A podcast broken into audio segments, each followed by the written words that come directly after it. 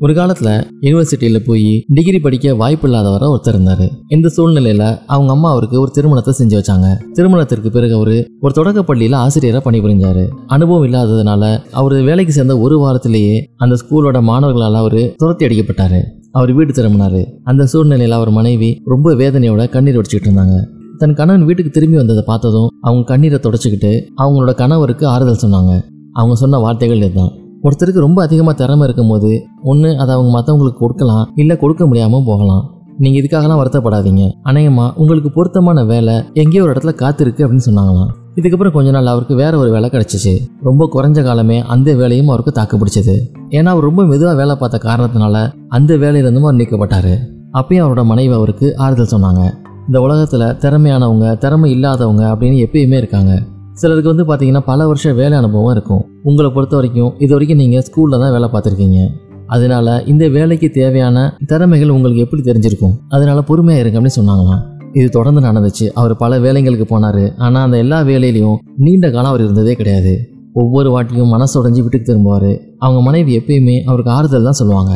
ஒரு தடவை கூட ஏமாற்றம் அடைஞ்சோ இல்லை வெறுப்பாவோ அவர்கிட்ட பேசினது கிடையாது. அவர் முப்பது வயசுகளில் இருந்தப்ப மொழிகளை கற்றுக்கிட்டு திறமை வாய்ந்தவராக ஆனார். காது கேட்காத வாய் பேச முடியாதவங்களுக்கான பள்ளியில் ஆலோசகராக சேர்ந்தார். இதற்கு பிறகு மாற்றுத்திறனாளிகளுக்காக ஒரு பள்ளியும் திறந்தார். சில ஆண்டுகள்லேயே பல நகரங்களில் ஊனமுற்றோருக்கான பல சாதனங்கள் மற்றும் உபகரணங்கள் விற்கிற பல கடைகளும் நிறுவினார். இதற்கப்புறம் அவர் மல்டி மில்லியனாரும் ஆனார்.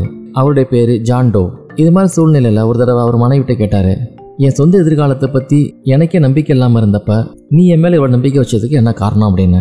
அதுக்கு அவருடைய மனைவி ரொம்ப எளிமையான முறையில் பதில் சொன்னாங்க. ஒரு நிலத்துல கோதுமை நடவு செய்கிறோம் அது கோதுமை விளையிறதுக்கு ஏற்ற நிலமா இல்லாதப்ப நம்ம வேற ஒரு பயிரை நடவு செய்யலாம். உதாரணத்துக்கு பீன்ஸை நடவு செய்யலாம். அது நல்லா வரலையா? பழங்களையோ அல்லது வேற எந்த செடிகளையோ நம்ம விவசாயம் செய்யலாம். இது எதுவுமே வரலையா? பூக்களுக்கான விதைகளை தூவலாம். ஒரு நாள் அந்த விதைகள் பூக்களாக மாறும் அப்படின்னு சொல்லி சொன்னாங்களாம்.